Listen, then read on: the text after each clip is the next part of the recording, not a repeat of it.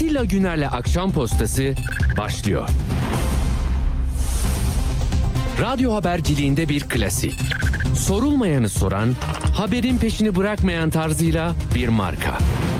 Atilla Güner'le Akşam Postası, gündeme damga vuran konu ve konuklarla hafta içi her akşam on yedide Radyo Sputnik'te. Akşam Postası'ndan hepinize iyi akşamlar efendim. yirmi yedi Ocak Cuma akşamı sizlerle birlikteyiz. Sesim iyi geliyor mu? Ben biraz böyle yankı gö- duyuyorum Necdet. Tamam. Peki şimdi e, hoş geldiniz diyelim. E, dün akşam, yani meraklı mısınız bilmiyorum. Baktınız mı böyle dokuz buçuk saat sonra, hani epeydir ne yapıyorsunuz hey orada diye seslendiğiniz isimler ne yaptılar?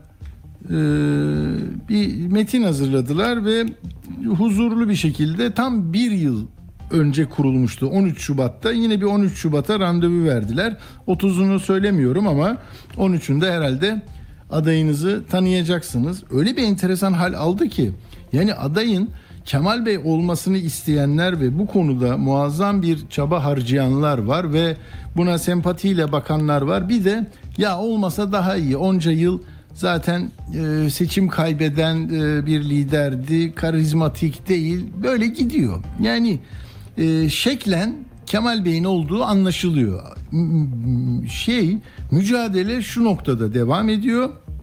E, Kemal Bey olmasın diyenler bunu önleyebilir mi? Yani Cihan Paçacı'dan tut, işte sol çevrelerden, e, bazı ne bileyim liberallerden tut, bazı e, değişik e, açılardan meseleye bakanlar. Yani hepsi e, kabulümüzdür, hepsi anlaşılır. Dolayısıyla burada bir yarışsa bu ve kazanma e, sahikiyle hareket edilecekse nasıl kazanırım? Ama kendimden de çok ödün vermeden, yani bunu yaparken de yani yüzümü kızartacak bir şey de yapmayayım, tamam mı? Hani beni nasıl tarif ediyorsanız ben buradayım. Ama işte hani bu güreşi kazanmak için çelme takayım, şey mi yapayım, yani muskamı yapayım, kurşunumu dökeyim, ne bileyim böyle, yani yarışta yeri olmayan işlere de şey yapayım mı, açık olayım mı? O ve bence yani Kemal Bey büyük ihtimalle orada olacak.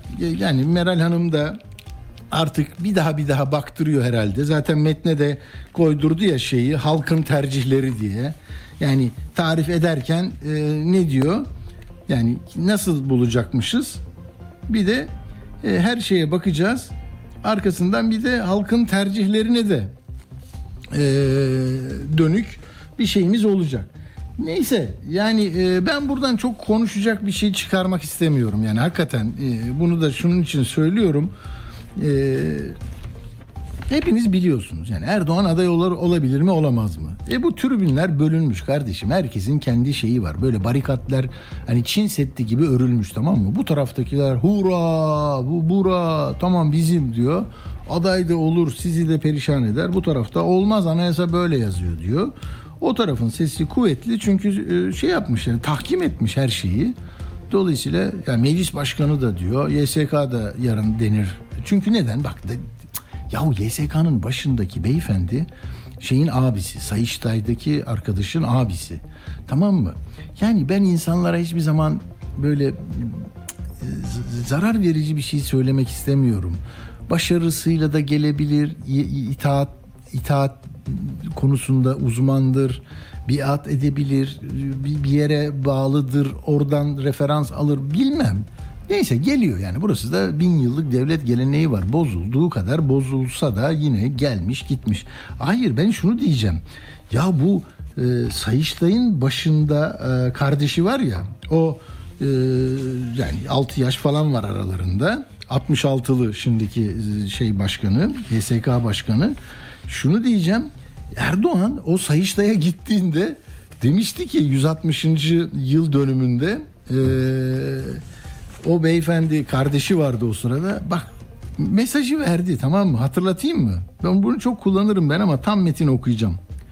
Şimdi diyor ki e, bakın e, ülkenin e, Sayıştay'ın E, diyor ki yani ülke böyle hızlı gidiyor, yoruluyor, bilmem ne işler beceriyor. Sayıştay'ın icracı kurumlardaki denetiminin açık arama, açık arama ve ceza penceresinden bakarak yapmaması gerektiğini düşünüyorum. Doğru olan yaklaşım icracı kurumların iş ve işlemlerinin hukuka uygunluğunu kolaylaştırıcı, yol gösterici bir anlayışımla, anlayışla denetim faaliyetlerinin yürütülmesi olduğuna inanıyorum. Şimdi bak burada yani Sayıştay ben bunu harcadım, ettim, bunu ceza, vay denetim, açık var, bunu ne yaptın, işte külliyeye niye bu kadar aldın, bunu ne yapıyorsun, bu arabalar, bırak bu işleri diyor. Yani benim icraatımı kolaylaştıracak işler yaparsan iyi, mutlu oluruz. Çünkü ben getiriyorum sizi buraya. Hani içlerinizde tabii eski nizamdan insanlar da var ama yapmayın bunu diyor. Yani kolaylaştırın diyor. E şimdi Y S K'da da aynı tarifeyi uyguladığında yani anayasanın yok yüz birdir, yüz on altıdır, şudur, ikinci babı falan. Ya bırak şimdi ya.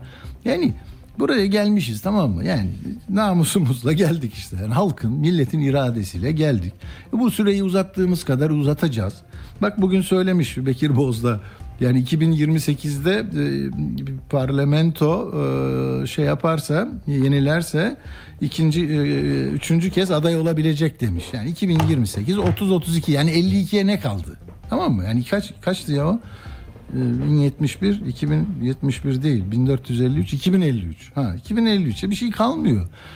Yani dolayısıyla uzun soluklu bakın. Siz böyle şey gibi yüz metre yarışı gibi zannediyorsunuz bunu. Olur mu ya? Yani sen şimdi e, yani kiraladığın yerde bile uzun kalayım düşün diye düşünüyorsun. Hani vakıflardan bir şey kiralasan bir yıllığına on beş yıl oturuyorsun. E, sonra yasa değişti işte. on yılda bir değişir artık bunlar falan diye. Ee, bu arada benim ses, sesi de kaybettim biliyor musunuz? Bir dakika. Bir kısa ara ve şey verir misin? Ee, tanıtım verir misin? Radyo haberciliğinde bir klasik. Sorulmayanı soran, haberin peşini bırakmayan tarzıyla bir marka. Atilla Güner'le Akşam Postası, gündeme damga vuran konu ve konuklarla hafta içi her akşam on yedide Radyo Sputnik'te.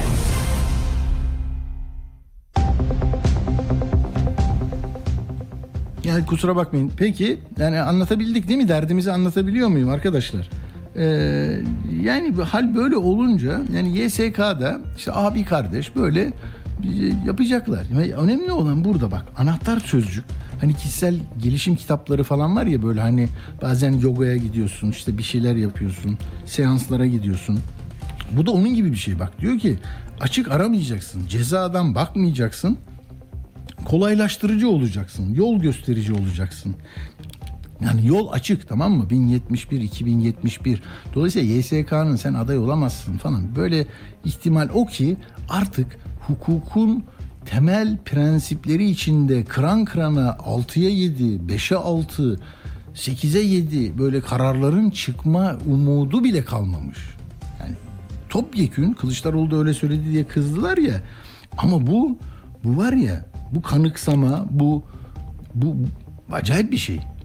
Yani o zaman zaten hani ben şampiyon olamıyorum diyor şimdi Fenerbahçe, tamam mı? Ya Galatasaray aldı başını gidiyor. Böyle mi? Yani teknik direktör bunu mu anlatıyor içeride? Değil. Hani daha iyi olacağız, şunu yapacağız, sen korneri böyle at vesaire, tamam mı? Bilmiyorum, bakalım. Yani bu, bu, burada yani e, ne diye oturdular? Altılı masa diye oturdular, Millet İttifakı diye kalktılar, tamam mı? on bir ay sonra. Tamam, bu bir şey, bilinen bir şeyin tarif edilmesi haliydi. Birkaç unsur var. Hani bir, bir bakamayan, yoğun olanlara sö- söylüyorum. Hani Erdoğan'ın adaylığı meşru değil diyor. Kabul etmez. bin dokuz yüz ellideki o sloganı hemen sahiplendiler. Yeter söz milletindir. Çünkü Millet İttifakı adını da koydular. İşte şeyi otuzunda konuşacaklar. Yol haritası, ortak e, politikalar, mutabakat metni.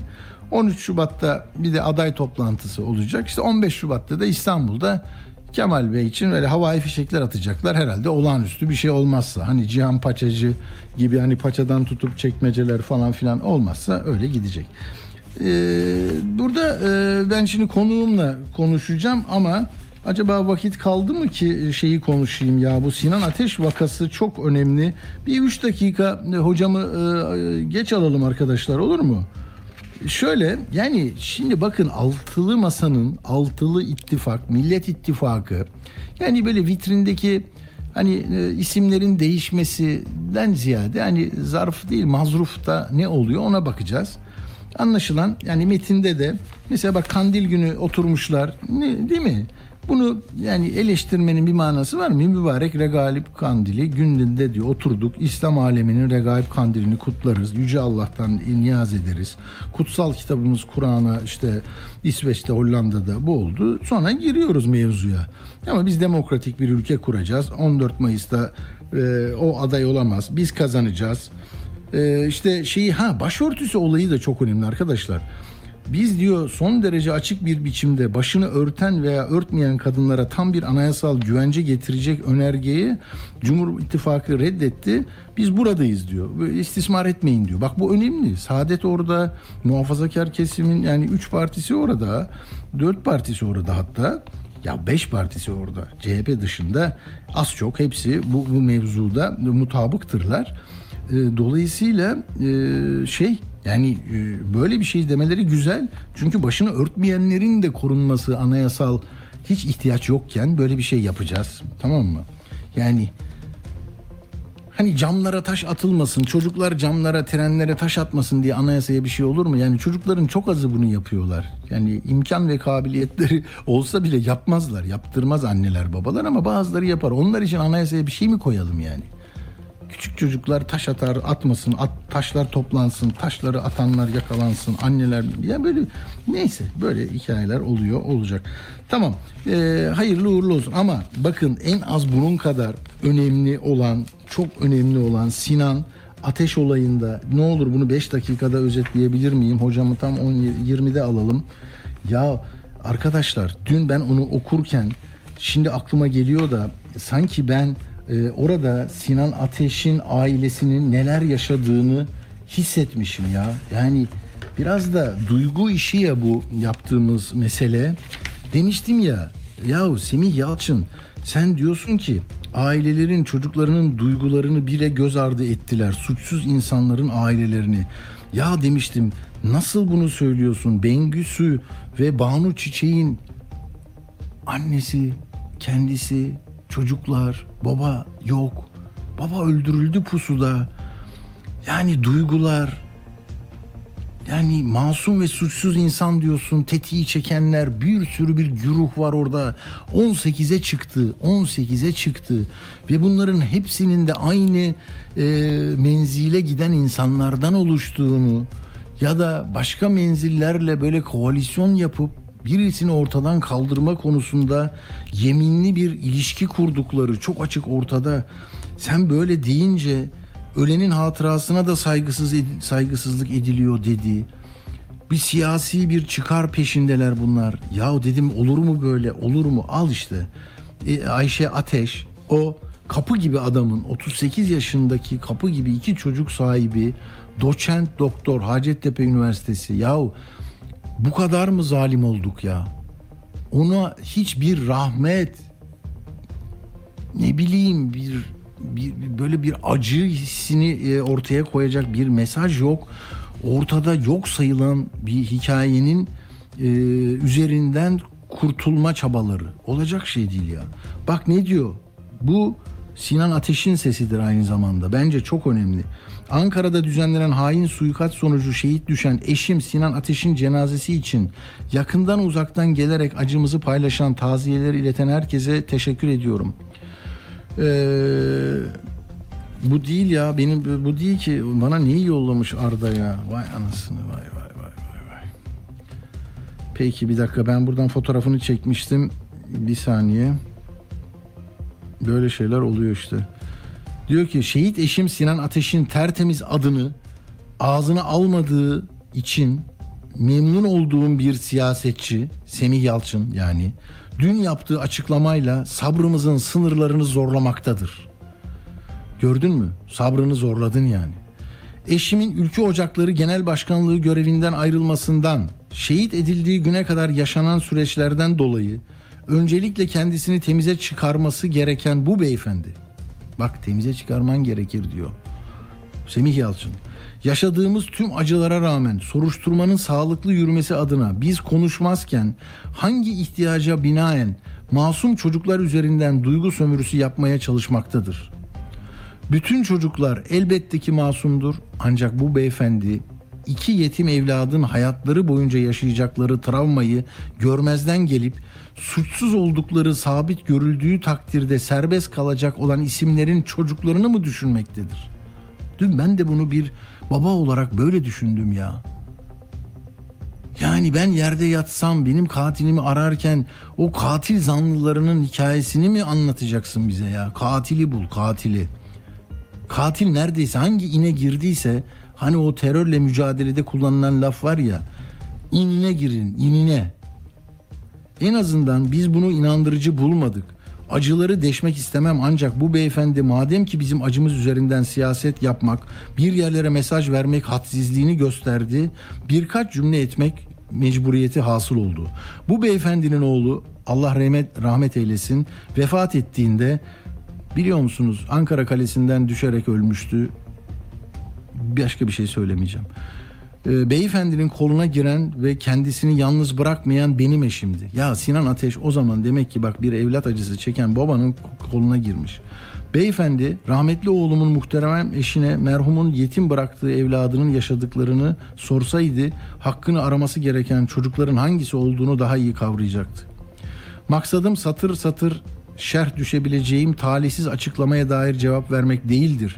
Ülkücü şehit Sinan Ateş'in evlatları bu siyasetçinin iğreti bir şekilde kullandığı gibi mazlum değildir, aksine mağrurdur. Çünkü benim evlatlarım hayatı boyunca tertemiz yaşamış ve evlatlarına şerefli bir miras bırakarak şehit düşmüş bir babanın çocuklarıdır. Bizi herhangi partinin iç meselesi, diğer partilerle meseleleri ilgilendirmemektedir. Şehidimizle adalet arasına kim girmeye çalışıyor, bu vicdanları yaralayan suikasti kim aydınlatmaya çalışıyor, biz ona bakıyoruz. Gördün mü?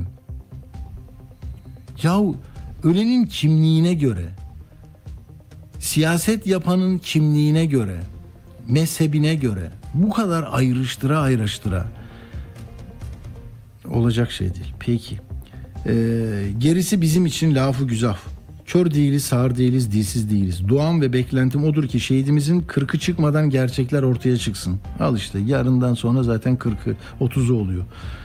Tüm gerçekler belgeleriyle ortaya çıktığında bugünlerde yapılan bu ve benzeri açıklamaların mahiyeti daha iyi anlaşılacaktır. Dua ile Ateş'in e, ailesi adına, eşi Ayşe Ateş.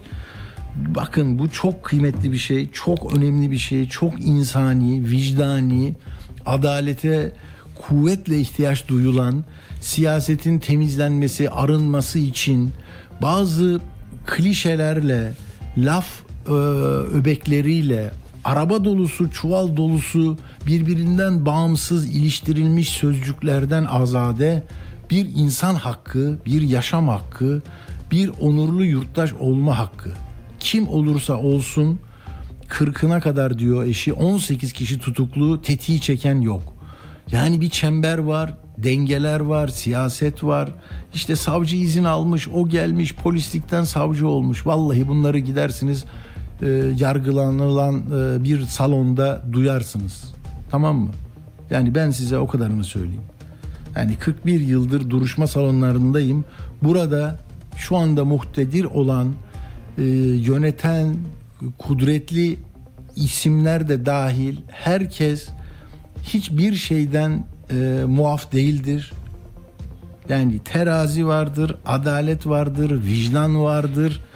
Yani kanla yıkanmaz, intikamla yıkanmaz, kumpasla bilmem neyle de olmaz. Hadi minicik bir ara verelim, ee, siyasetle devam edeceğiz. Radyo Sputnik WhatsApp hattı sizden haber, bilgi ve yorum bekliyor.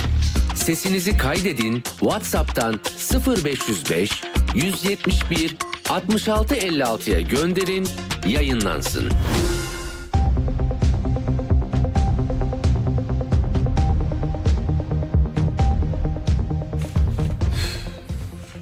Evet efendim, şimdi altılı masa oldu Millet İttifakı. Yani... E- Bir önceki seçimde kullanılan ittifak sözü girdi. Pek çok meseleleri konuştuk ama derli toplu, aradan epey bir zaman geçti. Sizler de aslında ayrıntılara ulaştınız, biliyorsunuz. Şimdi değerlendirme, tahlil, yorum e, ihtiyacı var. Ben de e, değerli hocamızla onu yapacağım. E, Güven Gürkan Öztan hocam hattımızda. Merhaba, hoş geldiniz hocam. Merhaba, hoş bulduk, hoş bulduk. Nasılsınız? Çok iyiyiz. E, epeydir görüşemiyoruz. Ne diyorsunuz? Ya. En özü, özlü anlatımla e, dün akşam dokuz buçuk saatin sonunda bir ilerleme kaydettik mi? Hani tren başka bir vagona doğru şey, başka bir istasyona gitti mi hocam?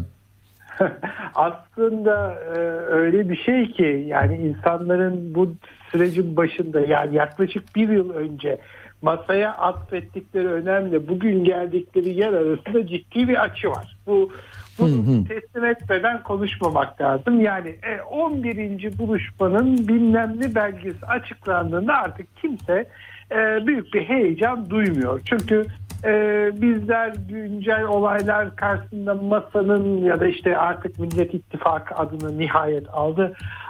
aldığı pozisyonu duymak istemiyoruz. Bu noktadan sonra buna kalmış seçime. Şurada işte yüz altı yüz yedi gün e, nasıl bir stratejiyle ve nasıl bir adayla yola devam edileceğini duymak istiyoruz diyor insanlar. Bunu duymadıkları her e, açıklama bence bir patinajdır. Hmm. Dolayısıyla tabii ki e, dünkü açıklamada dikkat çeken unsurlar var. Bunların hiçbirini göz ardı etmemek lazım.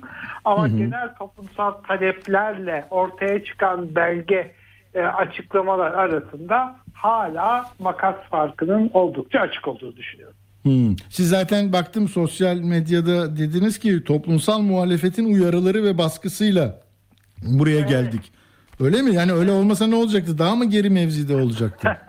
e, biraz öyle. Çünkü e, şunu düşünelim. Yani asıl orada belki de çarpıcı olan birkaç tane önemli vurgu var. Bunlardan bir tanesi biz bundan sonra e, bu işi artık nasıl belirleyeceğimiz konusunda anlaştık. Yani nasıl adayı çıkartacağımızı anlaştık. Burada topluma da bakacağız, taleplere bakacağız. Onu da istişare asıldır ama toplumun taleplerine de bakacağız vurgusu önemli bir vurguydu. İkincisi de yani Cumhurbaşkanı Erdoğan'ın üçüncü dönem adaylığının anayasaya uygun olmadığı açıklamasıydı. Şimdi bu ikisi de özellikle ikincisi yaklaşık iki haftadır toplumsal muhalefetin ve genel kamuoyunun, genel muhalif kamuoyunun e, yapmayın etmeyin eğer burada ses çıkarmazsanız seçim öncesinde, esnasında ve sonrasında gerçekleşecek başka oldu bittilere de açık kapı bırakırsınız uyarısını e, uyarısının neticesinde yazılmış bir şey. O çok açık. Hmm. Çünkü hmm. E, başta Kemal Bey dedi ki Kemal Kılıçdaroğlu yani bunu Y S K'ya götürsek ne olacak? Y S K evet. zaten belli falan dedi. Diğer e, masanın diğer ortakları da aslında bunun anayasaya uygun olmadığını söylediler ama ne yapacaklarını yani bu durumda ne yapacaklarını söylediler. Hı hı. Dün de aslında baktığımızda biz, yani biz buna direneceğiz, böyle olursa şunu yapacağız gibi bir beyan yok. E, fakat en azından biz buraya bir şerh düşüyoruz. Burada bir meşruiyet problemi var e, demiş oluyorsunuz. Bu hmm. e, bir adımdır. Yani çok güçlü bir şey değil, güçlü bir ses değil. Ama buraya bile, buraya bile toplumun baskısıyla gelindi. Yani evet, e, evet. trajik olan o. Bir sürü büyük problem, bir sürü büyük sorun vesaire konusunda ancak masa böyle arkadan ittirdiğinizde e, hareket edebiliyor. E, bunun tabii e, önümüzde üç ay, üç buçuk ay bir zaman dilimi kalmışken yaratabileceği riskler, rizikolar var. Yani bunu görmek gerekiyor. Bunu söylemek e, pişmiş aşası katmak demek değil ama uyarıda bulunmak demek. Bence bunu yapmaya devam etmek gerekir. Güzel. Peki buradan e, yani Erdoğan'ın adaylığı konusunda bir kaydi e, açıklama diye anlıyorum ben. Yoksa hani itirazı sokakta, şurada, çünkü yargı yolu da kapalı olduğu için hiçbir şekilde e, olmayacak ama ileride belki tartışma konusu olacak. Onun dışında hocam peki on üç Şubat olacak, tam bir yıl oluyor. sabırla bir taşları ördüler. Buna böyle biz biraz da şey canlı milletiz, hani yerimizde duramıyoruz. Ondan mı bu, bu uzun geldi bize, böyle sıcakkanlı Akdeniz tarafımız tutuyor galiba. Ee, sonuçta bir başarıya giden yolsa, ileride hani atıyorum bir yönetim değişikliğine yol açtığının e, görüldüğü gün, ya ne iyi etmişler, nasıl da sakin gitmişler, hiç açıkta bırakmadılar dedirtebilir mi mesela? Böyle bir umudunuz var mı?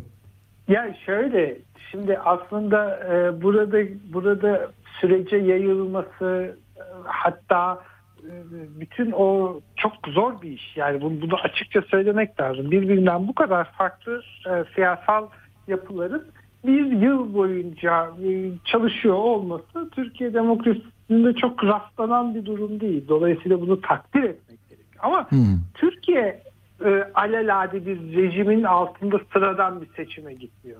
Zaten hmm, hmm. masayı bu şekilde kurdurtan da bu. Yani bu durumun aciliyeti ve vehameti. E, dolayısıyla yani e, sakin adımlar atmak ve kriz çözmek önemli. Ama sürecin uzaması başka krizleri beraberinde getirebiliyor. Ya da ah keşke bu, biz bu işi üç ay önce başlasaydık. Ah keşke biz bu kampanya sürecine daha önce e, adım atsaydık gibi hayıflanmaların olma ihtimali de var maalesef. E, bunu da bunu da bir şekilde kenara not etmek lazım.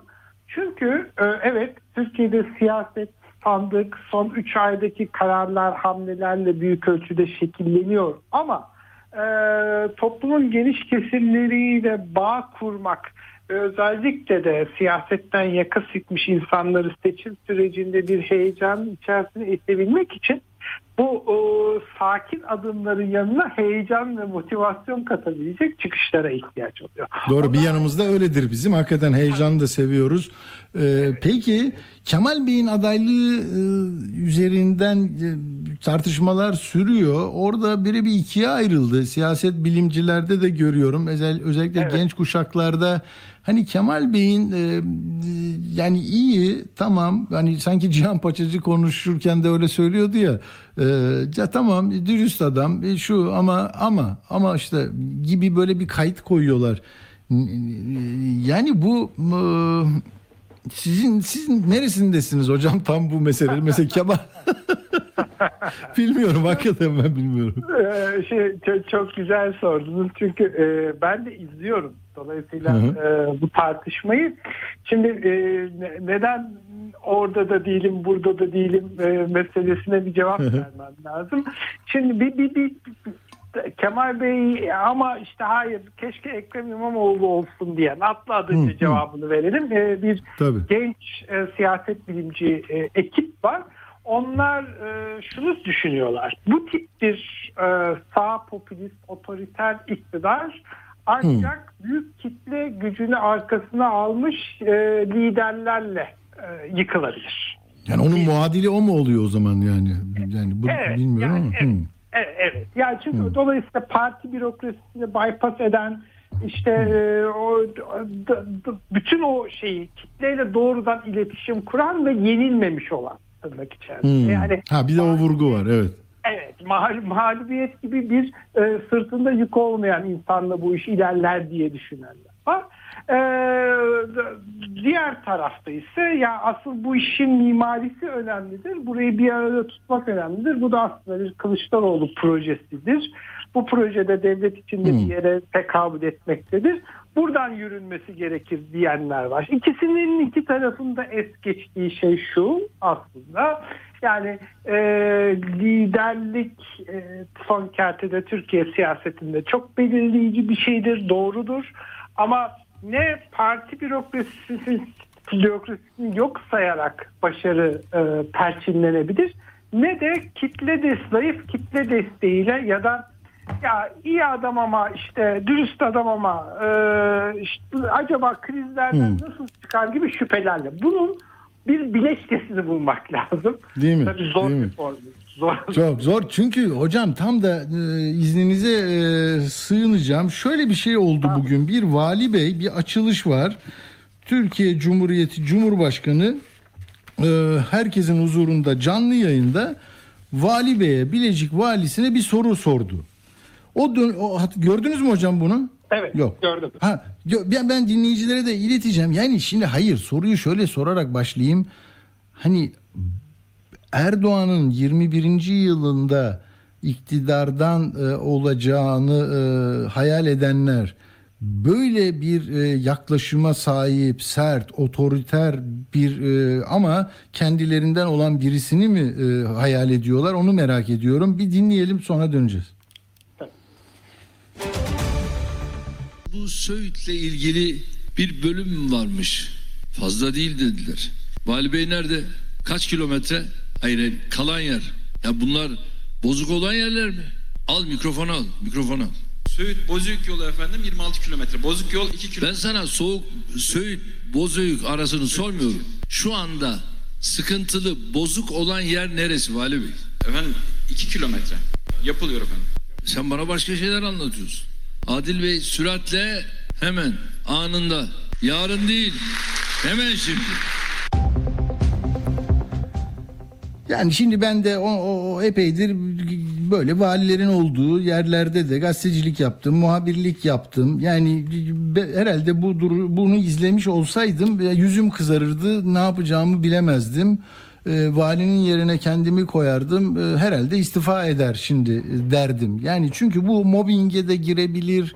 Yani iş yerinde size kimse yapamaz. Ben muhabir yetiştirirken yani bir muhabire böyle herkesin önünde demiş olsam e, hakikaten e, o mümkün değil. Yani o muhabir şeyini kaybeder, e, özgüvenini kaybeder. Burada buradaki e, tablo e, ile muhalefetin aradığı liderliğin hani böyle o daha böyle hani sesi çıksın, gözünden anlaşılsın falan, o değil değil mi? Yani tartışma bu değil değil mi hocam? Şimdi şöyle aslında e, belki böyle bu, bu ölçüde buyurgan değil ama hmm. sonuçta ben yani egosu yüksek. Dolayısıyla hmm. hani bütün bu şeyin bir yüksek egoyla ve onu doldurabilecek, onu doldurduğu iddia edilen bir kitle desteğiyle olduğu olacağı e, varsayılıyor hmm. ama şunu unutmamak lazım. Yani bütün bunlar e, toplumun hangi kesimleriyle nasıl temas kurduğunuzla ilişkili, bu dil içerisinde e, sizin taleplerle nasıl cevap verdiğinizle ilişkili, e, sadece buyurganlık yani güç bende e, dediğiniz hmm. zaman bu e, belki iktidardaki üç dört sene sonraki zaman dilimi sonrasında bir şeye yol açabilir, bir desteğe yol açabilir ama iktidara yürürken güç bendeden çok güç bizimle birlikte e, mesajını vermek gerekiyor. Bu bu önemli. Şimdi bu mesajı e, altılı masa gibi mi vereceksiniz yoksa işte Ekrem Bey'in verdiği gibi mi vereceksiniz falan ama e, netice itibariyle bir şey çok açık. Yani karşınızdaki e, rejimin işleme biçimi sizi e, sıfır hatayla ilerletmeye zorluyor. O yüzden hmm. yani E, dünkü mesele ve daha öncesinde gördüklerimiz yani bir, bir partiden biri çıkıyor bir şey diyor, öbürü çıkıyor ya bir der iki der yani hmm, iki, hmm. iki defa iletişim kazası olur, üçüncüsü olmaz. Tabii, yani bunları tabii. yaptığınız zaman tam da bu tip bir rejimde aslında kitlelerdeki o işte kazanabiliriz e, ifadesinin altını oyan sonuçlar doğuruyor. Problem burada. Tek kişi tek kişinin hatasından daha büyük bir şey, haneye daha büyük bir eksi yazıyor. Bu o yüzden de aslında bu kadar yakın zaman kalmışken artık yani kızım sana söylüyorum, gelinim sen anla ifadelerinden ve siyaset yapma tarzından uzaklaşmak lazım. Doğru. Tabii zorluk hakikaten büyük. Ekmelettin İhsanoğlu hallerini düşünüyorum da yani o zaman da evet. böyle baskılar var mıydı? Hop ne yapıyorsunuz? Nedir bu?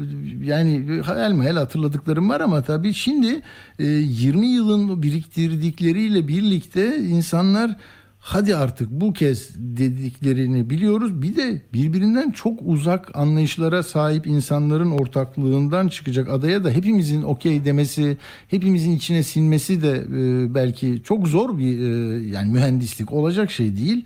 O zaman Kerhem de olsa yani gideceğini istediğin yeri yerinden etmek için oy kullanmış olacaksın. E, bu eleştirilen de içinde saklı kalacak herhalde, değil mi? Yani tabii, Kemal Bey olursa o eleştirenler vermeyecek mi yani? Yok, o zaman ben gideyim Erdoğan'a vereyim demeyecek. Ama evet, istiyorlar ki daha şey olsun, değil mi hocam? Hani onu anlıyorum ben.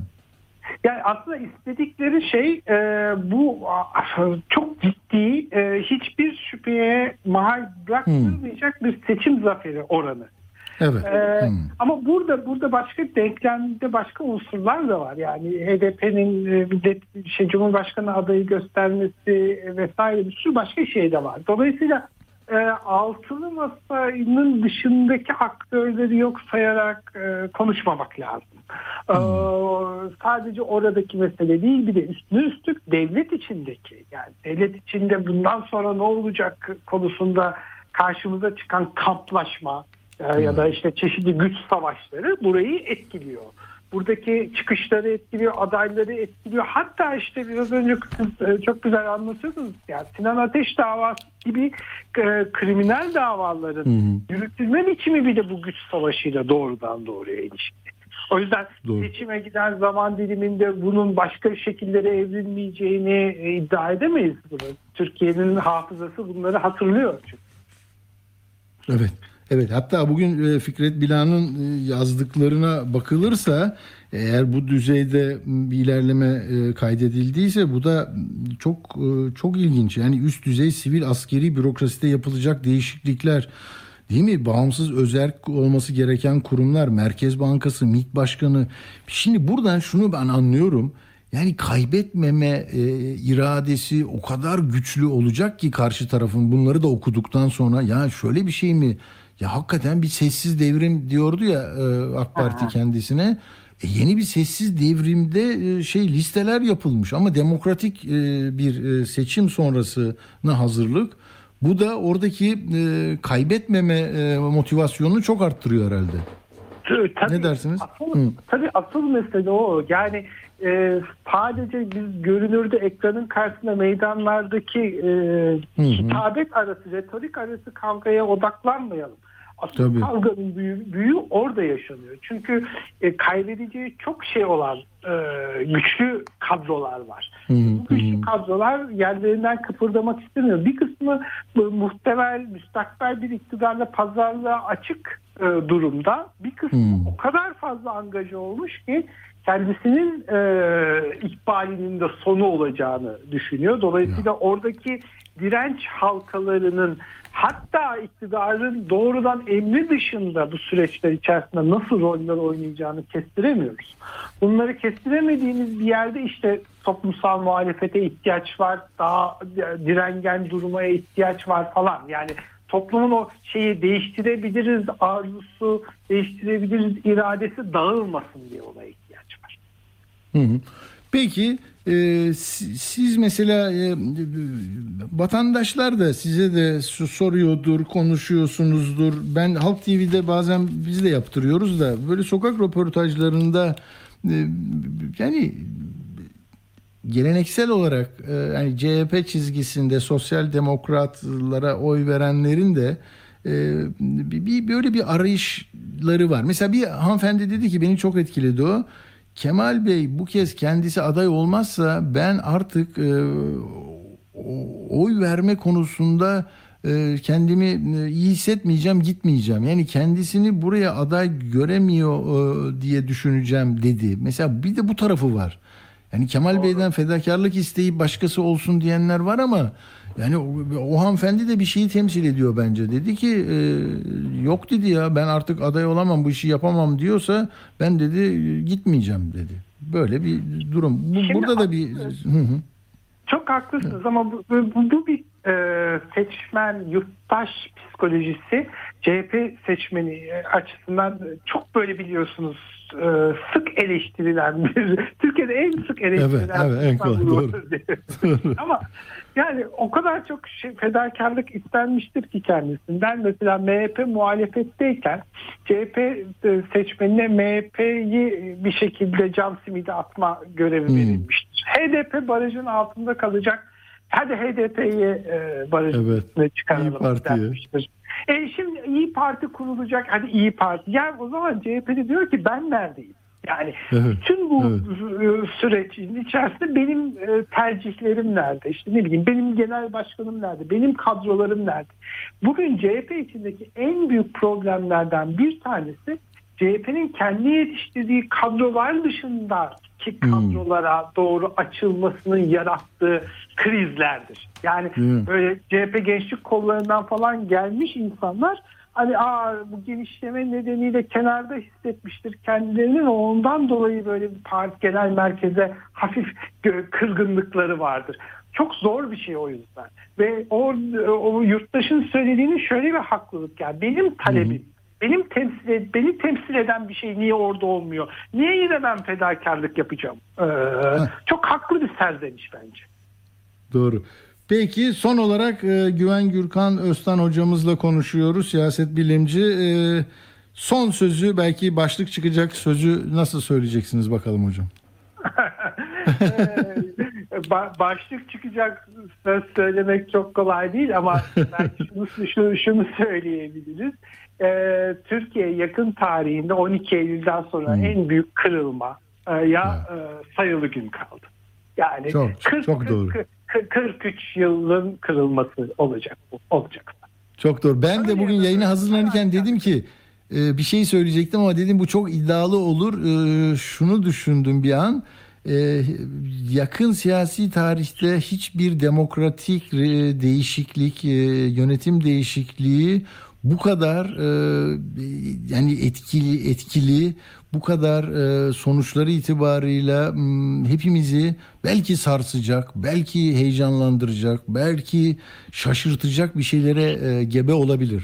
Değil mi? Yani bu evet, evet. belki yani Demokrat Parti'nin işte milli şef döneminden sonra gelmesiyle oluşan, ne bileyim, Türkçe ezanın işte yeniden Arapça okunması her ne kadar toplumda etki yarattıysa, burada da hani yolsuzluk, liyakat meseleleriyle ilgili elle tutulur bir şeyler yapılırsa gerçekten şey yapacağız. Yani gazetecilere çok iş var. Ben emekli olmak istiyordum mesela, olamayacağım yani. Yok, asıl bundan sonra iş. Ama hocam hep bundan sonra bundan sonra ne yapacağız? Mezarda gazetecilik. Peki çok çok teşekkür ediyorum teşekkür Güven Gürkan Öztan hocama. Sağ olun. Ağzınıza sağlık. Sağ olun. İyi yayınlar. Hoşçakalın. Sağ olun.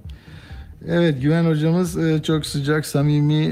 Ben de ona uygun bir şekilde davrandım. Mazur görün. Belki böyle espriler, şakalar, gülüşmeler de var ama hayat o kadar böyle resmi laflarla örülü değil.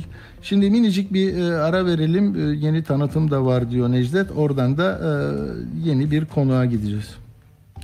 Seçime giden Türkiye'nin çok sesli radyo haber programı. Akşam postasından hepinize iyi akşamlar efendim. Her görüşe açık, özgür bir platform. İyi, yeter ya, yirmi yıl olmuş ya. Ya değiştirmek lazım. Tamam, gelen adamı beğenmezsek, o da kötüyse onu da göndeririz. Kılıçdaroğlu eğer Cumhurbaşkanı olurum derse yine ona veririm ama olmazsa vermeyi düşünmüyorum. Ekonomik mülk de iyidir. Gerçi biraz pahalılık olmuş ama karşılığında mesela köprü yapmış, tünel yapmış, bunlar var. Ecevit zamanında, Demirel zamanında bu şey oluyordu, karşılığında bir şey de yoktu. Atilla Güner'le Akşam Postası hafta içi her gün saat on yedide Radyo Sputnik'te. Evet efendim, şimdi e- gerçekten daha farklı bir alana gidelim. Siyaset, siyaset, siyaset konuşuyorsunuz. Dur bakalım ne olacak. Ama hatırlayacaksınız, biz geçen e, epey oluyor değil mi? E, konuk etmiştik. E, o zaman da Ömer e, Alkilani İstiklal Caddesi'nde gitarıyla müzik yapıyordu. E, bizim de ilgimizi çekmişti. E, sonunda e, hem hikayesini anlatmıştı bize. Şimdi de konserler verecek. Yani hayali gerçek oldu. E, bizim yayından sonra konserler vermeye başlamıştı. E, merhaba, hoş geldiniz. Merhaba, sağ olun, teşekkür ederim. İyi günler herkese. Ee, siz ye, ye, yani konuştuğumuzda yedi yıl önce Türkiye'ye gelmiştiniz değil mi? Savaştan doğru, çıkmıştınız. sekiz olmuş herhalde, sekiz de olmuş. sekiz oldu şimdi. Sonunda peki biz o zaman konuştuğumuzda ne, neydi gündem? Size e, çalma mı demişlerdi İstiklal'de, ne olmuştu? Ee, ben Türkiye'ye ilk geldiğim zaman da zaten sokak sanatçıydım. Yani ben tamam. Sıkar Caddesi'nde dört yıl çaldım orada. Ee, ve iki yıl önce ya da böyle iki buçuk yıl, üç, üç yıl önce diyelim e, çalmaya bıraktım İstiklal'da. Biraz daha hı hı. böyle bir yerlerde çıkmaya, festivallerde falan çıkmayı e, başladık. E, ondan yani. Ha, onu konuştuk. Güzel. Peki ne oldu o günden bugüne Ömer? E, ne yaptın? Böyle çok istediğin bir şeyleri gerçekleştiriyorsun. Onu dinleyicilerle paylaşır mısın? E, tamam tabii ki. E, şöyle bir şey. E, aslında e, en büyük yaptım, en büyük güzel yaptığım iş e, müziği bırakmadım. E, kendim hep istediğim e, yapacağım hedefi bırakmadım. E, hmm. ısrar ettim. E, müzikten başka bir iş de yapmadım. Yine de iş az da olsa, e, e, fırsatlar az da olsa yine e, kaldım. Yani gitarist hmm. olarak kaldım, müzikte kaldım, başka iş yapmadım. Fırsat geldi başka iş yapmak için ama kabul etmedim. Müzikte kaldım, sabrettim ve biraz yani biraz sonuçları görüyorum. O kadar da sonuçlar büyük değil ama e, mutluyum, memnunum yani memnunum ben, iyi memnunum. Çok e, güzel. Yani çalışırken sonuç göreceksin yani sonuçta. Değil mi? Yani istediğin yere ulaşmak için çok emek harcadın, zorluklar da yaşadın. Şimdi e, ben e, bizim arkadaşımız Necdet bir senin müziğinden birazını bize dinletsin. Sonra bu konserin olacak. O konseri ne zaman, nerede olacak onu duyurursun. Belki e, merak ederler. E, senin yanında olmak isteyenler çıkar. E, sesini dinlemek isteyenler. E, biraz dinleyelim bakalım. Sonra birkaç sorum daha olacak.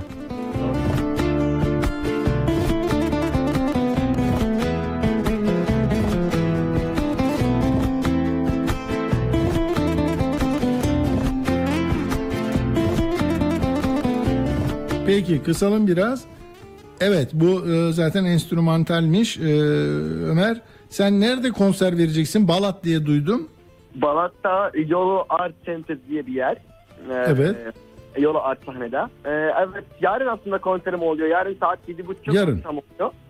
E, biletin on üzerinden e, bilet alabiliyoruz. E, ve bu ilk konserim değil ki burada. Bu bayağı e, dördüncü konserim oluyor burada. Güzel. Kimler geliyor Ömer? Yani hem böyle e, senin gibi savaştan kaçanlar da mı geliyor bizim e, t- İstanbullular? Hayır, çok karışık, bayağı karışık. Türkler var, yabancılar var, e, yani yabancı dili konuşanlar var, e, Arapça e, konuşanlar dili de var, yani hmm. Arapçalar da var. Yani bayağı karışık oluyor. O yüzden çok güzel bir ortam oluyor. E, yani bazen yani aynı konserde üç dilde üç, üç dilde konuşuyorum. E, bir yani şarkının oh. için. E, Arapçası, Arapçayı anlatıyorum, sonra Türkçeyi anlatıyorum, sonra İngilizceyi çeviriyorum, anlatıyorum e, herkes anlatsın diye. Bence bu çok güzel bir duygu verir bana çünkü yani bayağı karışık millet, yani herkes başka tecrübeden geldi ve gerçekten hepimiz geldik müzik, sadece müzik sebebinden. O yüzden birleştiriyor, müzik sizi birleştiriyor. Değil mi? Birleştiriyor, anlıyoruz, kesinlikle. Notalardan anlıyoruz, ezgilerden anlıyoruz. Peki kesinlikle. Senin e, yani keyifli olduğun için e, çok e, hoş bu e, sanat icra ediyorsun. E, canını sıkan şeylerle de karşılaşmış mıydın sen? Yani e, keşke olmasa dediğin Aa, tarzda. Hala var zaten. Biz, biz ilk baştan şimdiye kadar bayağı güzel güzel konuşuyoruz ama zor, yani zorluklar kesinlikle çok var. Hep de olacak. Bu yol, bu yolun üstünde hep böyle zorluklar yani olacak. Ben hazırım bu zorluklara. Yani genel olarak biraz İstanbul'da çok güzel müzik fırsatları var ama yine millet biraz meşgul oluyor son aralar. Biraz sorun yaşananlar çok oluyor. Müzik fırsatları var tamam ama çok müzisyenler iş yani iş bulmayan müzisyenler de var. Ee, hmm. Yani e, o, o, o da bir şey, o da o da İstanbul'da bir şey gerçekten bir, bir sorun bence. Ee, aynı bir kiralar konu... bile Ömer, kiralar bile ne kadar oldu şimdi sen yani hayatını ya. Sürdürmek için e, belki bir şey değil mi bir bedel ödüyorsun, kolay değil yani. yani. E, tabii öyle bir şey de var. Hem de en özellikle yabancılara çünkü yabancılar istediği istediği mahallede oturamaz artık herhalde biliyorsunuzdur. Ee, yani, ma- yani doldu diyorlar evet bu mahallede yabancı e, oturamaz diyorlar. Ee, Aa, şeyde. Çünkü e, Hı-hı. Şimdi çok olmuş mesela yabancılar başka mahalleye gidin diye. Yabancı bütün bütün yabancı arkadaşlarım zaten evi değişiyor. Yani Aa, yani, ne tarafa mesela ne taraf uygun şimdi İstanbul'da? Nereye gidiyorsunuz? Bildiğime göre kesin de değil. Bildiğime göre mesela Fatih'ta, İstanbul Fatih'ta e, yabancı yaşamaz. E, Avcılar'da yaşamaz. Esenyurt'ta da yaşamaz. E, Mecidiyeköy'de de yaşamaz. Ben yani kesin. E, nerede yaşar? Nerede yaşar? E, açık yerler şimdi herhalde e, belki Şirin Evler, belki Beyoğlu, belki hmm. Mas- yani Kadıköy, e, Kadıköy tarafı, belki Kadıköy tarafı. Asya tarafı hep açık zaten, Asya tarafı. Öyle mi? Ha. Aynen. Orası açık. Aynen bildiğime göre yani. Ama yani benden bir bilgi almayın çünkü ben müzisyenim. Doğru. Doğru. Doğru. Sonra araştırırız. Şimdi aklıma geldi. Peki Aynen. Ömer, şey ailen nerede senin? Ailen Suriye'de mi, burada mı? Yok, ailem burada, İstanbul'da. Ha, berabersiniz o zaman. Onlar ne yapıyorlar? Onlar sana destek oluyorlar. Aynen. Çalışıyorlar Aynen. mı onlar? Ailem yaşlılar ya, çok yaşlılar. Tatlı bir ailem var benim. Böyle yaşlılar. Ya aynı seviyorum onları. Destek veriyor. Ve müziğimi dinliyorlar, seviyorlar. Yani motive ediyor, bu kadar. Anladım. Ha, güzel, güzel. O zaman sen yine senin daha çok çalışman lazım, eve para götürmen lazım. Yani bu bu, bu da bir zorluklardan bir, biri, bir tanesi. Güzel. Peki o zaman e, tekrar ediyoruz e, şeyde Balat'ta, İstanbul'da olanlar için yarın e, akşam Yolo Yolo Sanat Merkezi değil mi? Aynen, Yolo Sanat Merkezi'nde. Peki e, Ömer orada e, gitarıyla e, yani en iyi yaptığı işi yapacak.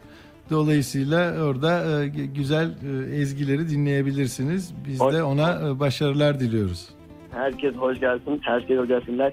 Ve beklerim her zaman. Ee, ve çok teşekkür ederim size. Ee, Rica ederim. Sağ ol.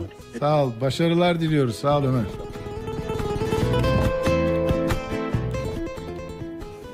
Evet.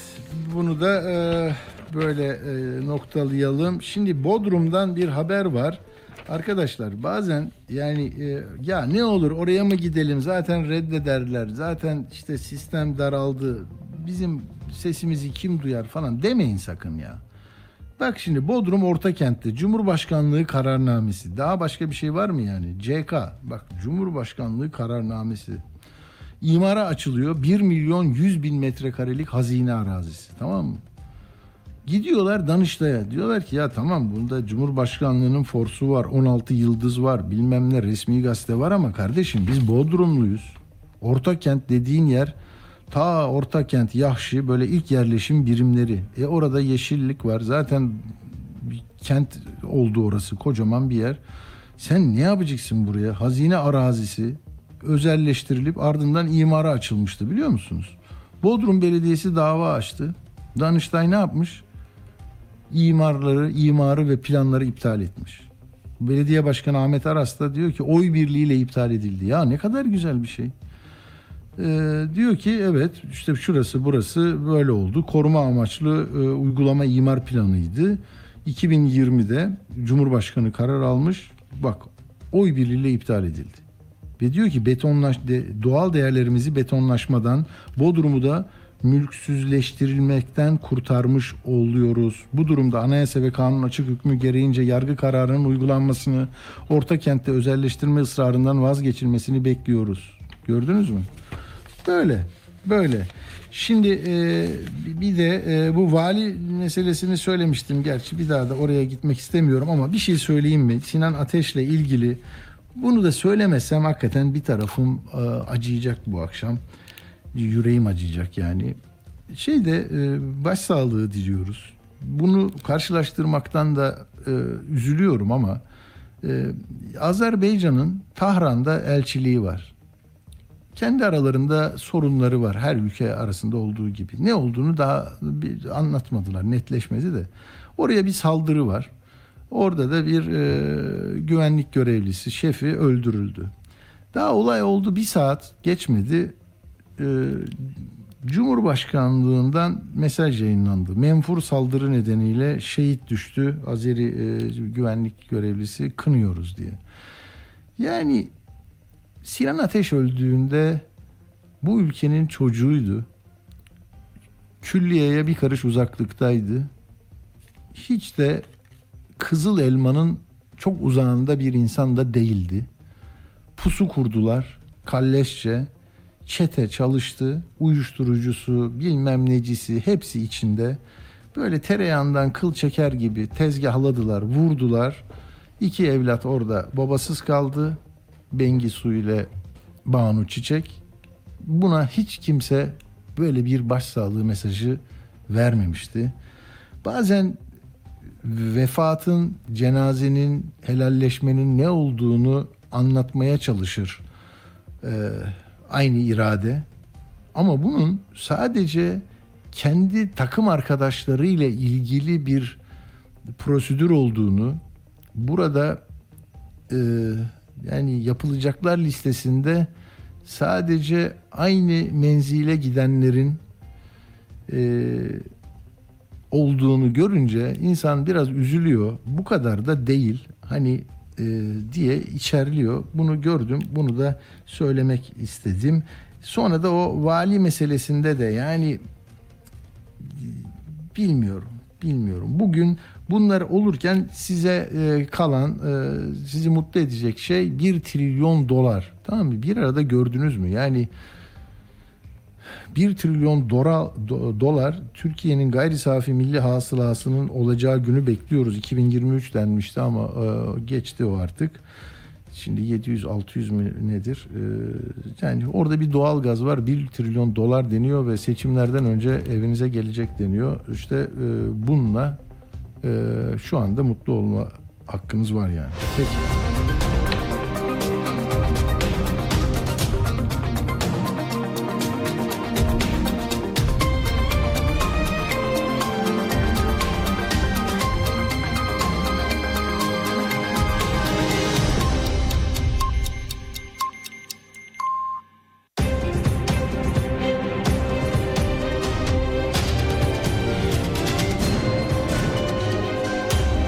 Radyo Sputnik. Anlatılmayanları anlatıyoruz. Radyo haberciliğinde bir klasik. Sorulmayanı soran, haberin peşini bırakmayan tarzıyla bir marka. Atilla Güner'le Akşam Postası, gündeme damga vuran konu ve konuklarla hafta içi her akşam on yedide Radyo Sputnik'te. Kültür Sanat. Evet, şimdi bir, bir iki dakika içinde e, bağlanacağız e, Uğur Ugan'a. Ben bir şeyi unuttum, onu söylemek istiyordum size. Ya bu gazete Oksijen'de çok çarpıcı bir haber. Hani bunu konuşmamak e, diye bir kayıt düşemeyiz. E, işte Türkiye'nin en büyük sermaye grubu değil mi? Koç Holding. E, orada e, Suna Kıraç vefat etti e, ve onun e, bir miras kavgası, miras davası var diyelim.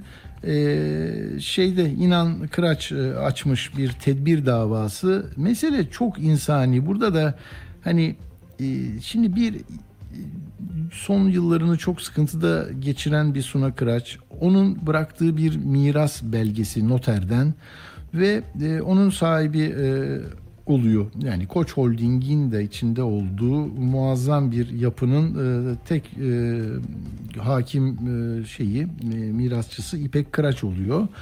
E, şimdi e, Suna Kıraç'ın eşi İpek Kıraç için de dava açmış İnan Kıraç. Tedbir koydurmuş. yirmi yirmi beş milyar T L'lik bir mesele. Yani okursunuz onu. Başkaları da alıntı yaptı Oksijen'den. Ee, ama bilinmeyen tarafı Uğur'a sordum. Hani Uğur da çok e, o konuda yani e, herkesin bunu bilmediğini düşünüyor. Ben bunu de, yani şey sanki bilinmeyen bir şeyi e, söylüyor değilim. Kitaplarda da var da. Hani İpek mesela, bu çiftin çocukları olmadığı için validen rica ediyorlar. seksen beş yılında e, kimsesiz bir evlat e, olarak alınıyor. Rıdvan Akar'ın kitabında var bu. Ve şu anda Türkiye'nin sayılı zenginlerinden birisi ama yani kendisi anne olarak bilmiyor, bilmiyor zaten. Yani gerçek annesinin o olmadığını söylemiş Kıraç ailesi ona. Şimdi yani çok zor geldi bana. Neden bu dava açıldı? En zengin yüz Türk içinde yetmiş. sırada yetmiş üçüncü sırada İpek. seksen dört doğumlu, yani Çocuk Esirgeme Kurumu'nun himayesindeyken e, aile alıyor. Sonra böyle bir e, servet var. Anne e, yani anneliği onu böyle bir e, ödüllendiriyor ama şimdi böyle bir e, insani haller, yani o, o para çok, o, onun olsa ne olur, niye oradan tedbir oldu vesaire bilmiyorum ama e, yani İnan Kıraç'ın payına dört milyar altı yüz yirmi beş milyon düşmüş. İpek Kıraç'ın payına da on üç milyar sekiz yüz yetmiş beş milyar lira düşmüş. Bunu yeniden ayarlayın diyor. Tedbir koyun, bu kadar olmaz ona diyor. Peki bunu da hani ilginç buldum, söylemek istedim.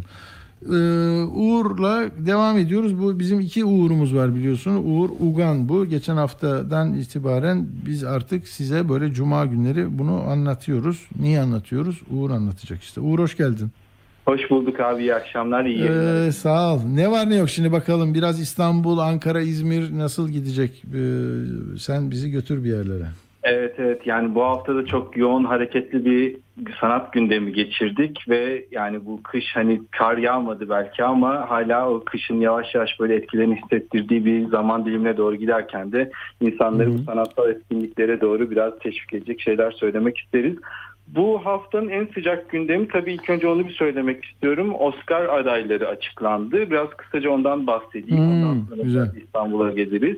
Ee, Oscar adayları biliyorsunuz on iki Mart tarihinde e, Oscar ödül töreni gerçekleşecek. Bu yıla böyle damga vuran iki üç tane film çok öne çıktı bu yıl. Önemli olarak bunları söylemek lazım. Bir tanesi hmm. Everything Everywhere All at Once başlığını taşıyor. Her şeyi her yerde aynı anda diye. Bu on bir dalda Oscar adayı gösterildi bu film. Ve şu an hani bayağı etkili bir şekilde bunun e, favori adaylar arasında olduğu düşünülüyor. Diğer adaylar arasında ise e, The Banshee on Inisherin var, Colin Farrell'ın oynadığı. Bir de savaş filmi var. Bu belki hatırlar bizi dinleyenler. Eric Maria Remarque'ın çok önemli bir romanı vardır. Batı cephesinde yeni bir şey yok diye. Hmm. Onun All Quiet on the Worst Front adlı başlığını taşıyor. Ee, bu Oscar ödül tabii ki e, sinema severler tarafından her zaman takip edilen bir gelişme olarak bir kayıt altında düşmek lazım diye düşündüm ilk giriş yaparken. Ee, Los Angeles'tan İstanbul'a doğru artık yavaş yavaş istiyorsanız geçelim zamanımızda tamam. düşünerek. Ee, İstanbul'da bu hafta en önemli aslında bir sanat gelişmesi olarak geçen hafta da kent ve sanat ilişkisini böyle başlıkta taşırken e, bu hafta da buna benzer güzel bir gelişme oldu. Yıllardır bu metruk bir halde duran Fener evleri vardır bilirsiniz. Bu Cibali evet. Kapı'dan başlayıp bu Sivedi Stefan Kilisesi'ne kadar, o meşhur Bulgar Demir Kilisesi'ne kadar olan sahil şeridi boyunca. E, İBB buradaki Fener evlerini restore edip Haliç Sanat başlığıyla e, kullanıma açtı ve bu kullanımın bugün bu hafta ilk sergileri e, sergilenmeye başlandı. Bunlar çok önemli üç sanatçının elinden çıkan üç e, sergi var burada. Vahap Avşar'ın Ömür Tamirhanesi var. Fatih Alkan'ın Devinen Birim var. Ve Hülya Özdemir'le Ferhat Satıcı'nın Solgun Yolların Gölgesinde sergisi var. dokuz Mart'a kadar İstanbul'da olanlar e, bu sergileri kaçırmasınlar deriz. Hem o Fener evlerinin restore edilmiş yeni halini de görmek için de bence iyi bir fırsat. Bu yönüyle de İstanbul'da bu yeniden restore edilen ve kazandırılan mekanları da biraz bir kutlamak lazım, altını çizmek lazım diye düşünüyorum. Hmm. Ee, bu sergilerden devam etmişken e, dijital dünya ile ilgili artık böyle çok büyük bir eğilim var ve hakikaten e, sanat dünyasının geleceğiyle ilgili hep böyle dijitale kayacak, yavaş yavaş işte bu N F T, Metaverse dünyasının da hayatımıza girmesiyle birlikte. Bu hafta iki üç Şubat tarihlerinde Ee, Müze Gazhane'de Kadıköy'deki e, uluslararası bir sanal gerçeklik ağının gerçekleştirdiği bu hani virtual hı hı. reality diye tabir edilen, Türkçe'de sanal gerçeklik olarak çevrilen e, bir sergi var. Virtual Land Space başlığını taşıyor bu sergi. Bu sergi Türkiye, İtalya, İspanya, Fransa gibi hani birçok ülkede eş zamanlı olarak gerçekleşecek. Ee, ve bu üç beş Şubat tarihleri arasında İstanbul'da olanlar Müze Gazhane'de bunu görebilirler. Venedik, Cannes gibi prestijli filmlerin V R bölümlerinden küçük gösterimler sergilenecek. Özellikle dijital sanatla ilgilenenler için bu son dönemki trendler açısından bence kaçırılmaması gereken bir sergi olarak not düşmek lazım. Tam ondan bahsetmişken bu hafta gördüğüm bir sergiden bahsetmem lazım. seçici iletken başlığını taşıyor. O da tarihi bir mekanda. Zeytinburnu'ndaki Fişekhane'yi bilenler bilir. Orası da çok güzel bir sanat mekanı haline geldi. Çok hareketli sergiler var. Contemporary İstanbul Vakfı orayla ilgili böyle dijital sanatın son dönemdeki en popüler sanatçılarını buluşturan çok güzel bir sergi yapmış. Özellikle hamam bölümünde Fişekhane'nin mutlaka görülmesi gereken bence çok nadide eserler var. Bu dijital sanat dağını özellikle bizi dinleyen genç dinleyiciler varsa ilgilerini de çok çekeceğini tahmin ediyorum bu serginin. Bu hafta İstanbul'da çok kısa hemen yapıp diğer illere de geçeceğim ama çok önemli bir konser var. beş Şubat akşamı Editors geliyor, İngiliz grup. Bu grup e, bir İngiliz rock grubu ve yeni albümlerinin turnesinde e, olma vesilesiyle tabii ki İstanbul'a da bir uğramak istediler. beş Şubat pazar akşamı e, bu start verdikleri turnede Ee, İstanbul'u dinleyicileriyle buluşacaklar. Rock sevenler, özellikle rock müzik dinleyicileri konseri kaçırmamaları gerektiğini düşünüyorum. Alice müzikali devam ediyor İstanbul'da. yirmi dokuz otuz Ocak'ta Zorlu'da, biliyorsunuz bu Lewis Carroll tarafından yazılan ve birçok dile çevrilen çok ünlü bir müzikal. Hı hı. Geçen yıl e, başladığından itibaren neredeyse kapalı gişe oynuyor. Onu da gene notları aralarında alabilirler. Son İstanbul'dan e, vereceğim tavsiye, İstanbul'un işgal yılları, hatırlayabilirsin, bin dokuz yüz on sekiz - bin dokuz yüz yirmi iki yılları arası dört yıl boyunca işgal altında kaldı ve bu dönemin gündelik hayatı aslında hepimizin böyle merak ettiğini, benim, benim mesela kişisel Tabii. meraklarım arasında yakın. Tabii geçen var. sene yüzüncü yılı diye çok etkinlikler evet. de yapılmıştı geçen sene. Evet. Evet. Tam o yüzüncü yıla denk düşen bir şekilde şu anda gene biraz önce sözünü ettiğiniz Osuna İnan Kıraç Vakfı'nın İstanbul Araştırmaları Enstitüsü'nde Meşgul Şehir, İşgal İstanbul'un Siyaset ve Gündelik Hayat başlıklı bir sergi açıldı. Bu sergiyi de e, görmelerini İstanbulluların, özellikle o dönemi merak eden İstanbulluların, çünkü çok sıra dışı ve çalkantılı bir dönem ve o dönemin kültürel, sosyal hayatı da çok merak ediliyor. Birçok fotoğraf, belge, dokümanta, dokümantasyonu burada verebilirler diyelim. Ve buradan İstanbul'dan topu biraz Ankara'ya artık alalım. Tamam. Ankara'daki dinleyicilerimiz de bizleri merak ediyordur ve dinliyordur ve Ankara'da bu hafta çok özel, önemli bir e, konser var. Bu Amadeus filminin, hatırlar birçok sinema sever ve bugün de ayrıca Mozart'ın doğum günü, çok da güzel bir tesadüf oldu. Hmm. Mozart'ın doğum gününe de denk geldi. Bu Amadeus filminin tüm parçalarını seslendiren dünyaca ünlü bir orkestra var. Academy of Saint Martin in the Fields diye. Bu iki Şubat Perşembe akşamı saat yirmide C S O Ankara'da bir konser düzenleyecek ve bence kaçırılmaması gereken bir konser Ankaralıların özellikle. Çünkü bu konserin baş kemancısı olarak da Londra Senfoni Orkestrası'nın baş kemancısı Roman Simoviç de geliyor Ankara'ya. Ee, bence Ankaralıların bunu bir not almalarını gerektiğini düşünüyorum. Tekrar altını çizelim, iki Şubat Perşembe akşamı. Ee, bir diğer başka Ankara'daki büyük güzel etkinlik ise, belki sen de kişisel hayatında hatırlarsın, Ferhan Şensoy'un kaleme aldığı Şahları da Vururlar diye bir oyun ya, vardı. Ama uzun sahnelenmişti o zaten, değil mi? Yıllarca. Evet, yıllarca ve seksenli yıllara denk düşenler hani belki o dönemin o politik iklim atmosferinde oyunun akıbetini falan da hatırlarlar. Şimdi kırk iki yıl sonra yeniden e, orta oyuncular bu oyunu sahneliyorlar. E, Şahları da Vururlar oyununu.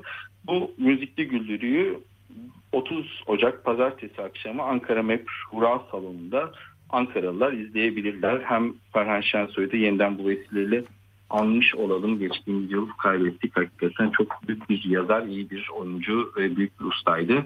Ee, bu vesileyle de hatırlamış olalım diyelim. Ankara'dan hı hı. E, son olarak vereceğimiz örnek ise rock grup sevenler için gene Capital Light adlı bir e, pop rock grubu, Amerikan pop rock grubu otuz bir Ocak Salı akşamı ilk performansta Ankara'da dinleyicilerle buluşacak. Ee, Ankara'dan biraz da Ege'ye, İzmir'e gidelim. İzmir'deki dinleyicilerimiz bizi dinliyorsa orada belki caz müziği sevenler için e, çok beğenilerek dinlenen Birsent Tezer'in bu hafta bir konseri olacak. yirmi sekiz Ocak Cumartesi günü e, İzmir'in etkinlik mekanlarından Kat Sanat'ta e, sahne alacak Birsent hmm. Tezer. E, ve gene tiyatro seven İzmirliler için de altı yedi Eylül olaylarında biraz konu alan, biraz tarih sevenler için Elenika adlı e, bir tiyatro oyunu var. bir Şubat Çarşamba akşamı İzmir Sanat Merkezi'nde. Onda belki notlarını alabilirler. Bir de tabii ki yılların eskitmediği bir sanatçı, benim de çok severek dinlediğim M F Ö grubunun vokalisti Mazhar Alanson. E, ilerleyen yaşına rağmen hala dimdik ayakta, maşallah, uzun ömürler dileyelim. Konserler vermeye devam ediyor. İzmir'e geliyor üç Şubat Cuma günü saat yirmi birde. E, bu konserde de İzmirliler gene aynı şekilde belki Mazhar Alanson'u dinlemek isterler. Bursa'da ise Cem Adrian konseri var. Biliyorsunuz son dönem böyle bayağı etkili, gençler üzerinde de çok sevilen bir sanatçı. Bursalıların da ilgisini çekeceğini düşündüğüm için yirmi sekiz Şubat Cumartesi akşamı Doljoker'de Cem Adrian'ı dinlemek isteyenler olabilir. Ee, aynı şekilde gene Bursa'da Nazım Hikmet'in şiir ve mektuplarını biraz böyle dinlemek, izlemek, sahnede görmek isteyenler için Yurdaer Okur, geçtiğimiz yıldan beri Nazım Hikmet'in bu biyografilerinden uyarladığı Ran adlı bir oyun sahneliyor ve buna müzikal de bir yan e, bir etki olarak da çok güzel görsel bir şov haline getirdi. Ran oyununu dört Şubat'ta Nilüfer Belediyesi'nin Uğur Mumcu sahnesinde izleyebilir Bursalılar. Bir de e, belki son dönem kulağımıza çok çalınmıştır. Sosyal medyada aşırı derecede arka planda kullanılıyor. Bu Debuk Lüman diye bir grup var. Atilla bilirsin.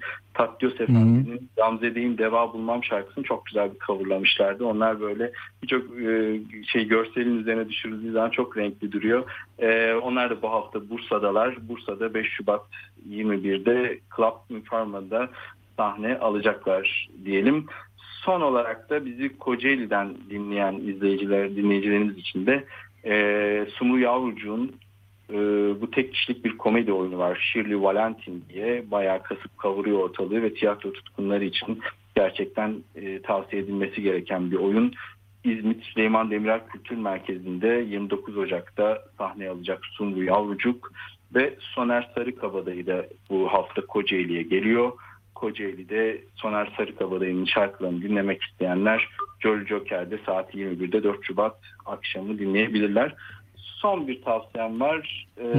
Vizyona ee, giren filmler arasında hatırlarsınız çok gündem olmuştu. Bundan yaklaşık üç dört yıl önce, iki bin on dokuz yılıydı. Neslihan Tay isminde bir kızımız vardı ve kanserle büyük bir aktif olarak mücadele etti. Üç kez kanseri yendi. Sonra sosyal medya üzerinden yaptığı böyle azimli paylaşımlarla herkes tanınıyordu. Fakat ne yazık ki kaybettik. Onun hayatı biliyorsunuz yerli sinemamızda son dönem biyografi filmleri çok fazla revaçta. Arda evet. Demir Kadın Neslihan başlığında bu hafta vizyona giren bir film var ve bu kendisinin kanser teşhisi konulmasıyla başlayan o zorlu tedavi sürecini anlatıyor Neslihan'ın. Belki Neslihan'ı tekrar hatırlamak isteyenler de e, bu hafta filme, e, sinema salonlarına gitmek isteyenler de bu filme görebilirler deyip ben topu sana bırakayım. Peki Uğur Ugan, çok teşekkür ediyoruz. Sağ olun. Ee, iyi hafta sonları size. Çok iyi sağ olun. İyi hafta sonları bütün dinleyenlere. Çok teşekkürler. Evet, bir şeyi e, aktarmayı unutmuşum. O da etkiledi beni. Arşivde gerçekten e, hayat var. Bazen hayat dediğim şu, yani söylemek istediğinizi e, arşivde olan bir vakayla daha net söylüyorsunuz. Hani vali olayında bugün vali azar işitti Cumhurbaşkanı'ndan. Herkesin önünde televizyonlar canlı yayında. Yani onun kişiliği, kimliği e, zarar gördü tabii bundan. Ama aynı valiler şey de yapabiliyor. Bir öğretmen bacak bacak üstüne atınca hani e, kim kime ne yapıyorsa alta doğru o da sirayet ediyor. Ne biçim adamsın, nasıl oturuyorsun, çıkmık demişlerdi. Öbür vali eski bir başbakanın oğlu oturuyor diye Erzurum'da e, böyle çökmüş, elinde tesbih, onun karşısında komutanlar vesaire. Yani böyle bir tek parti dönemini eleştirenlerin e, giderek bu tür görüntülerle e, o eleştirilerini e, haksız çıkarmaya başlamışlardı. Ben iki bin on beşte kimin yazdığını söyleyeyim. Emin Çöleşan iki bin on beşin on dört Kasım'ında yazmış bunu. Devletin valisiymiş bunlar maşallah diye. O zamanki valileri anlatıyor. Düşün, on sekiz yıl önce değil mi? on yıl önce işte yirmi sekiz yıl önce. Eee... şöyle orada diyor ki ya diyor bak seksen altıda bir olay oldu. Turgut Özal en güçlü dönemiydi. Malatya'da miting düzenliyordu. Önde gelen isimler de vardı. Gövde gösterisine dönüştürecekti diyor. Malatya meydanına geliyor diyor. Otobüsün üzerine çıkıyor. Protokol gereği kendisini karşılayan vali Naim Cömertoğlu da var. Gel sen de çık otobüsün üstüne diyor. Efendim ben devletin valisiyim. Orada olmam uygun kaçmaz diyor. Ama başbakan yok yok gel gel diyor. Alıyor yukarıya çıkarıyor. Ee, bu arada otobüsün üzeri de kalabalık. Siyasiler, şunlar, vali de orada. Meydandakiler de Özal'ın boyu kısa ya. Sesleniyorlar. Çökün, çökün, çökün başbakanımızı görelim diye. Özal da yanında duran bakanlarından dayısının oğlu vardı Hüsnü Doğan. Sen çömel bakalım Hüsnü diyor. Mikrofon elinde bu sözleri herkes duyuyor. Çömeliyor. Birkaç kişi daha çömeliyor. Ee, Vali Naim Cömertoğlu'na sesleniyor e, Özal. Vali Bey sen de çök, çömel şuraya. Vali, bak okuyorum ondan sonra. Vali Bey'den gelen ve Malatya meydanına mikrofondan yankalanan ses aynen şöyleydi. Sayın Başbakanım, ben devletin valisiyim. Vali çökmez, vali çömelmez. Vali çökerse devlet çökmüş olur. İzin verirseniz ben aşağı ineyim. Bu sözleri duyan Özal, Özal çok bozuluyor ama renk vermiyor. O sırada meydanda olan vatandaş e, Turan Ekin bu dakikaları şöyle anlatıyor. Valinin bu sözleri duyulunca kalabalıktan inanılmaz bir alkış koptu. E, bu olay Vali Bey'in onurlu davranışı o günlerde gazetelerde yer aldı ama kısa süre sonra merkeze alındı. Sonra da emekli oldu diyor.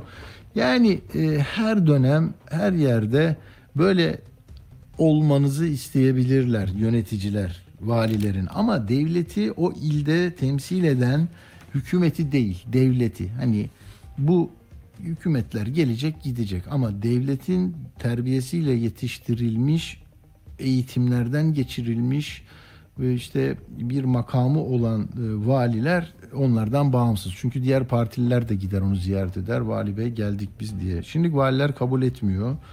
A K Parti'nin propagandasına katıldıkları izlenimini veren görüntüler oluyor. İl yöneticileriyle falan filan. Yani bu iyi bir şey değil. Bugün de Erdoğan'ın o valiyi öyle ben sana onu mu soruyorum al mikrofonu diyerek hani bir vatandaşın hiç kimseye yapılmaması gereken bir muamelenin muhatabı oldu. Orada bakanlar herkes de bunu böyle seyretti. Diyecek laf kalmadı. Ben de hadi iyi hafta sonları diliyorum size. Bantlarımızın tekrarı yirmi bir otuzda Apple Podcast'te de varız. Akşam postası diye arayın orada. Atilla Güner yok. Yani isimsiz bir kardeşiniz olarak adımı yazmadık oraya. Akşam postası deyince giriyorsunuz. Odise'de var. Orada Odise Sputnik'te var. Telegram'da Radyo Sputnik'te var. Yani geç geç geldiğinizde baş tarafta ne var diye bakabilirsiniz.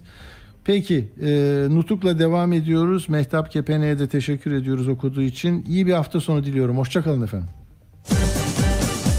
Cumhuriyet yüz yaşında. Daha zamanda daha büyük işler başaracağız. Bu işlerin en büyük temeli Türk kahramanlığı ve yüksek Türk kültürü olan Türkiye Cumhuriyeti'dir. Cumhuriyet yüz yaşında. Resmi sıfat ve salahiyetleri bırakarak milletin şefkat ve civanmertliğine güvenmek ve vicdani vazifeye devam etmek kararı. Harbiye Nezareti İstanbul'a gel diyor. Padişah, evvela hava değişimi al, Anadolu'da bir yerde otur fakat bir işe karışma diye başladı. Nihayet ikisi birlikte mutlaka gelmelisin dedi. Gelemem dedim. Nihayet sekiz dokuz Temmuz bin dokuz yüz on dokuz gecesi sarayla açılan bir telgraf başı haberleşmesi esnasında birdenbire perde kapandı ve sekiz Haziran'dan sekiz Temmuz'a kadar bir aydır devam eden oyun sona erdi. İstanbul benim o dakikada resmi memuriyetime son vermiş oldu. Ben de aynı dakikada sekiz dokuz Temmuz gecesi saat on elli, sonra da Harbiye Nezaretine saat on bir, sonra da padişaha memurluk vazifemle beraber askerlik mesleğinden istifamı bildiren telgrafları vermiş oldum. Keyfiyet tarafımdan ordulara ve millete bildirildi. Bu tarihten sonra resmi sıfat ve salahiyetten soyutlanmış olarak yalnız milletin şefkat ve civan mertliğine güvenerek ve onun bitmez feyiz ve kudret kaynağından ilham ve kuvvet alarak vicdani vazifemize devam ettik. Biz sekiz dokuz Temmuz gecesi İstanbul'la telgraf başında konuşurken bunu başka dinleyenlerinle alakadar olanların da bulunduğunu tahmin etmek güç değildir. O tarihlerde ve ondan sonraki zamanlarda en hafif tabirle saf dilliklerini uyanıklık ve tedbir gereği gibi göstermeye çalışmış olanlar hakkında bir fikir vermiş olmak için müsaade buyurursanız şu vesikayı aynen bilginize arz etmek isterim. Konya'dan dokuz Temmuz bin dokuz yüz on dokuz saat altı otuz Ordu Müfettişliği Seryaverliğine Telgraf ve Posta Müdürü Umumisi Refik Halit Bey ile Konya Valisi Cemal Bey altı yedi Temmuz gecesi telgrafla makine başında haberleştiler. Haberleşmenin şu suretle cereyan ettiğini haber aldım. Mustafa Kemal Paşa Hazretleri'nin icabına bakıldı. İstanbul'a getirilecek. Cemal Paşa Hazretleri'nin de hakkında yapılacak muamele yakalamadır. Konya valisi de teşekkür ederim dediler. Münasip surette Paşa Hazretleri'ne arz etmenizi rica ederim. ikinci Ordu Müfettişliği Şifre Müdürü Hasan. Mersinli Cemal Paşa'nın İstanbul'a gitmesi. Hakikaten Konya'da bulunan ikinci Ordu Müfettişi Cemal Paşa'nın on gün müddetle izinli olarak Dershaadet'e gittiğinden dört gün evvel haberdar olmuş ve hayret etmiştim. Cemal Paşa ile Samsun'a çıktığımdan itibaren milli maksatları temin için işbirliği yapmak konusunda ve askeri, milli tertibat ve teşkilat hususlarında haberleşmelerimiz vardı. Kendisinden ümit verici, olumlu cevaplar almıştım. Benimle bu tarzda münasebete girmiş olan bir kumandanın kendi kendine izin alıp İstanbul'a gitmesi akıllıca bir iş olamamak lazım gelirdi. Bu sebeple beş Temmuz bin dokuz yüz on dokuz tarihli şifreyle Konya'da on ikinci Kolordu Kumandanı Miralay Selahattin Bey'e şu iki maddeyi yazdım. bir Cemal Paşa'nın on gün müddetle Dershaadet'e hareketinin hakiki sebebini açık olarak ve süratle bildirmenizi. iki Zat-ı âlinizin hiçbir sebep ve suretle oradaki kuvvetlerin başından ayrılmanız caiz değildir. Bu konuda Fuat Paşa'yla da haberleşerek en olumsuz ihtimale karşı tedbirler almanız elzemdir. Her gün vaziyetiniz hakkında kısa malumat vermenizi rica ederim. Aynı şifrenin suretini aynı tarihte Ankara'da Fuat Paşa'ya da verdim. Selahattin Bey'in Konya'dan altı yedi Temmuz'da yani Refik Halit Bey'in Konya valisi Cemal Bey ile telgraf başında konuştuğu sırada verdiği cevabi şifre telgrafta Cemal Paşa İstanbul'da bazı zevatla temas etmek ve ailesiyle görüşmek üzere on gün müddetle ve kendi arzusuyla izinli olarak Dershaadet'e gitmiştir denilmekteydi. Cemal Paşa gitti fakat gelemedi. Kendisini çok zaman sonra Ali Rıza Paşa kabinesinde Harbiye Nazırı göreceğiz. Atatürk'ün nutkunu okumayı kaldığımız yerden sürdüreceğiz. Cumhuriyet yüz yaşında. Atilla Güner'le Akşam Postası sona erdi. Radyo haberciliğinde bir klasik. Sorulmayanı soran, haberin peşini bırakmayan tarzıyla bir marka. Atilla Güner'le Akşam Postası, gündeme damga vuran konu ve konuklarla hafta içi her akşam on yedide Radyo Sputnik'te.